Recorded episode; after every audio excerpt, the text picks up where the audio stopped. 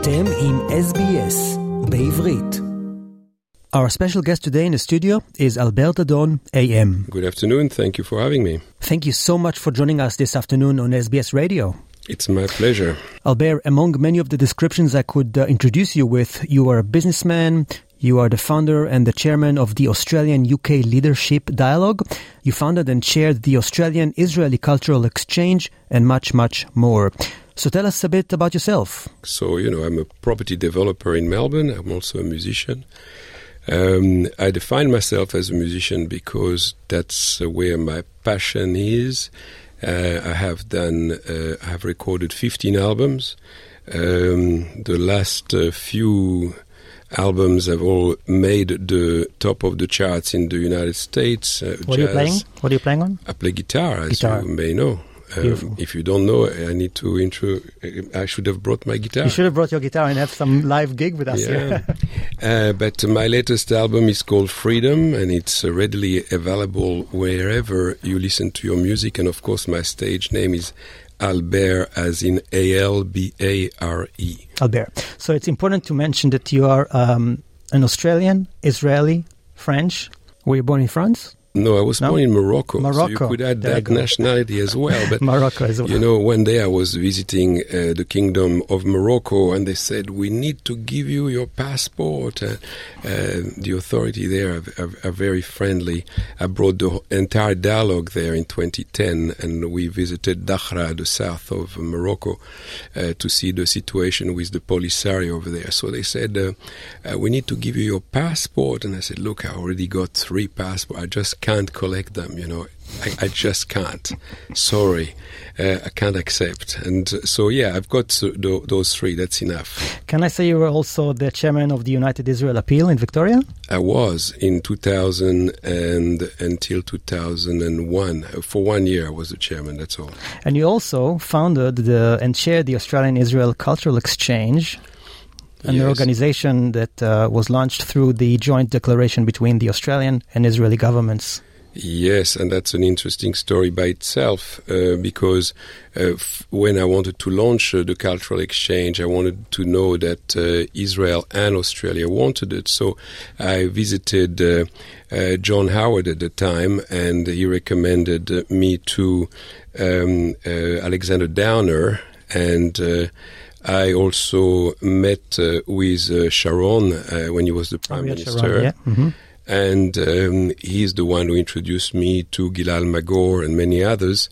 And yes, both countries wanted to do this, and at the time, the foreign affairs minister in Israel was Shimon Peres. So Shimon and Alexander met in New York and uh, uh, at the UN, and they decided to launch this organization as a joint communique.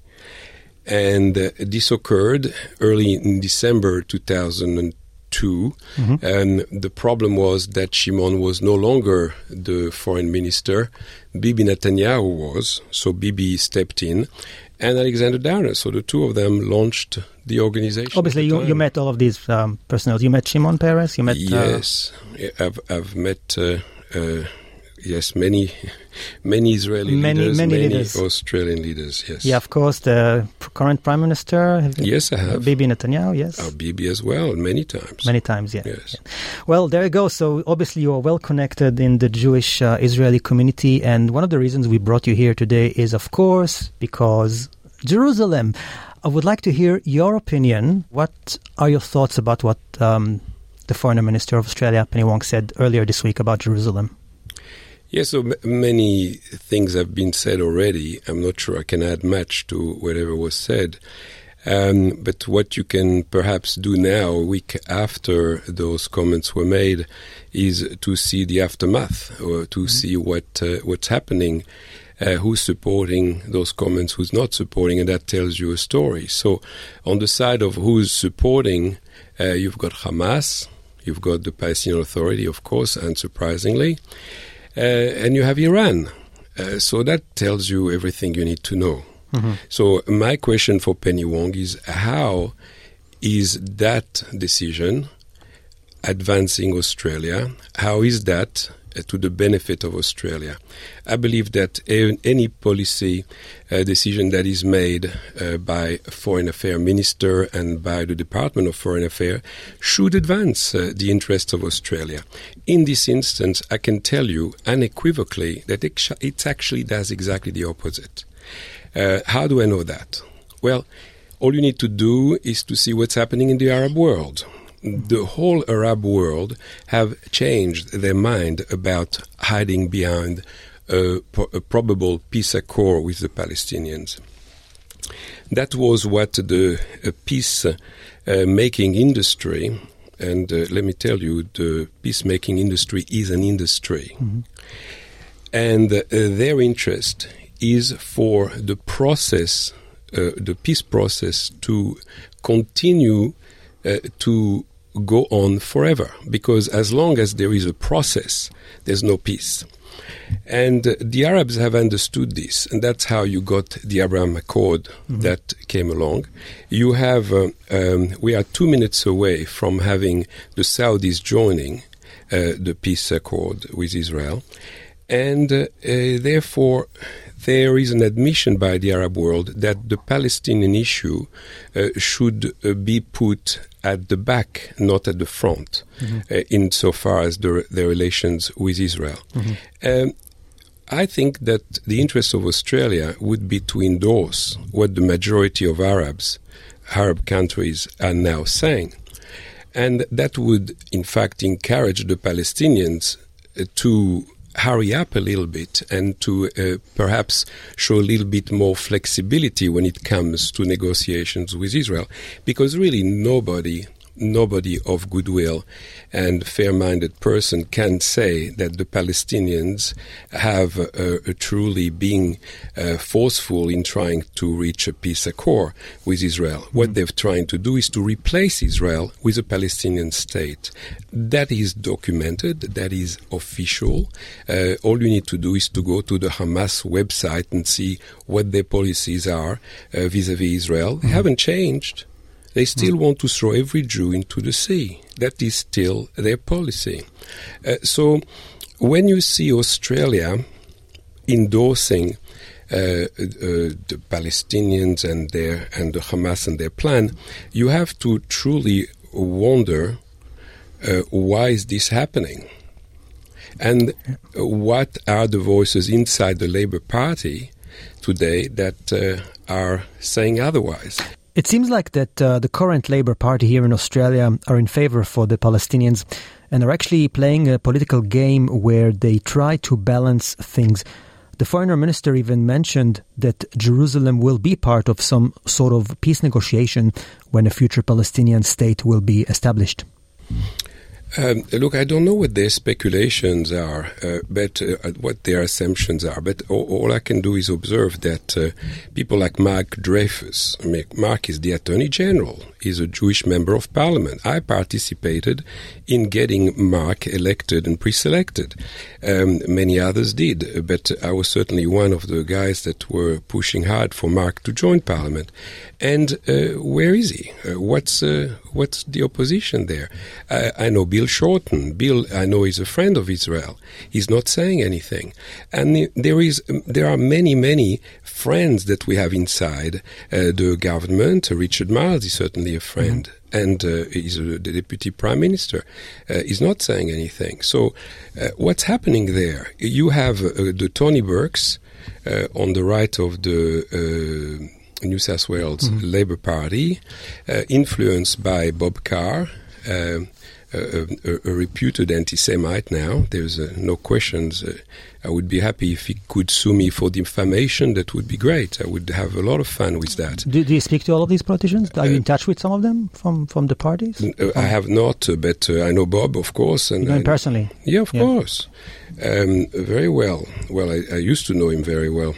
Mm-hmm. But to those uh, uh, people, uh, they are actually winning. Mm-hmm. They're winning inside the party. They're winning in influence, and you have to wonder why is that. Well, uh, Penny Wong and the current Prime Minister.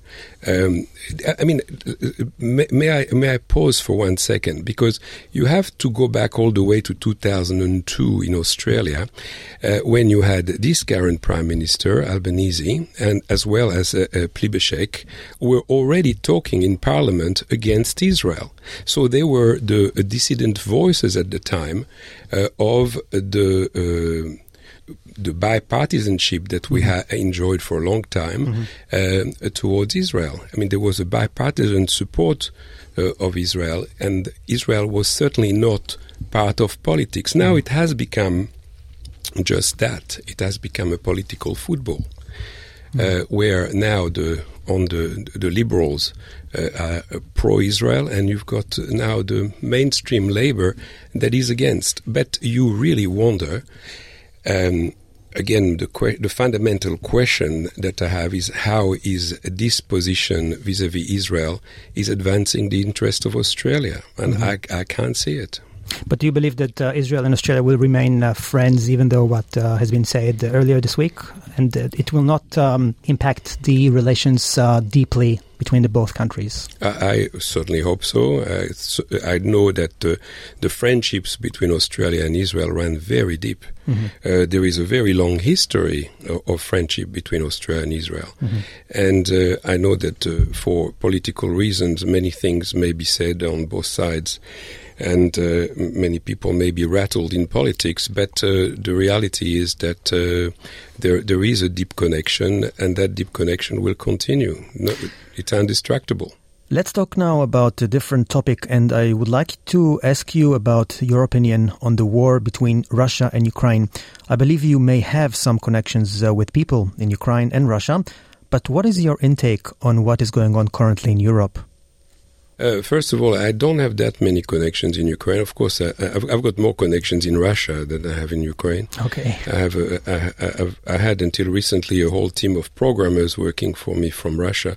Um, but um, uh, can I tell you? Mm-hmm. I think that uh, obviously the, all the obvious things that you've already heard, uh, I, I, will spare to you um, the pain of listening me saying them again. but what I think the, the, the, lack of diplomatic push uh, for diplomatical uh, solution is, is uh, to me is uh, glaring. Um, the Americans are uh, helping, um, obviously, the Ukrainians, and so is the rest of Europe. Uh, but I think I don't see the push for a diplomatic solution. I think that's where the world should go. Um, are we forgetting that uh, Russia has 6,500 nuclear warheads? Are we forgetting that? I'm not sure that people want to see a nuclear war. It seems to me that everybody that keeps on pushing for the war and for the Ukrainians to win, they think really that this win can be achieved by conventional methods. Mm-hmm. So far, it has been conventional. But what if it turns around and nuclear warheads are starting to explode? So what uh, what does the world do? Uh, what will the Americans do? Respond and try to obliterate Russia? Then a bomb will explode in New York. How is that going to help? So uh, I think that the madness has to stop. I think that the Ukrainians have stay, saved. How do you stop honor. it? How do you stop it? Well, uh, you know, the Ukrainians have saved their honor. Uh, they've demonstrated that they are very resilient, and that's 100%. Uh, I think that the world has to now push the Ukrainians to get to the negotiation tables. I think Putin has already made uh, it clear that he thinks that a solution uh, that is diplomatic has to be found. I think that we have to pretend that the referendums uh, that have occurred uh, were indeed correct and that we need now to uh, basically push the Ukrainians to get to the negotiation tables. Uh, it's mm-hmm. Uh, completely mad uh, to continue to have a speculation uh, and to continue to encourage the Ukrainians to continue this war because, as you said very rightly, they're paying a very heavy price in human life, and mm-hmm. that has to stop. Do you think that the war will escalate to a nuclear war in some stage in the future? The French president has uh, declared in the last week that if there was a, a, nuclear attack by the Russians, that France would not respond uh, in a nuclear way. But how is that helping anyway? I think that we need now to uh, to make an effort for for the diplomatic uh, negotiations. Mm-hmm. Albert Dadon, AM, thank you so much for joining us today on SBS. Shalom Australia. עקבו אחרינו והפיצו אותנו דרך דף הפייסבוק שלנו.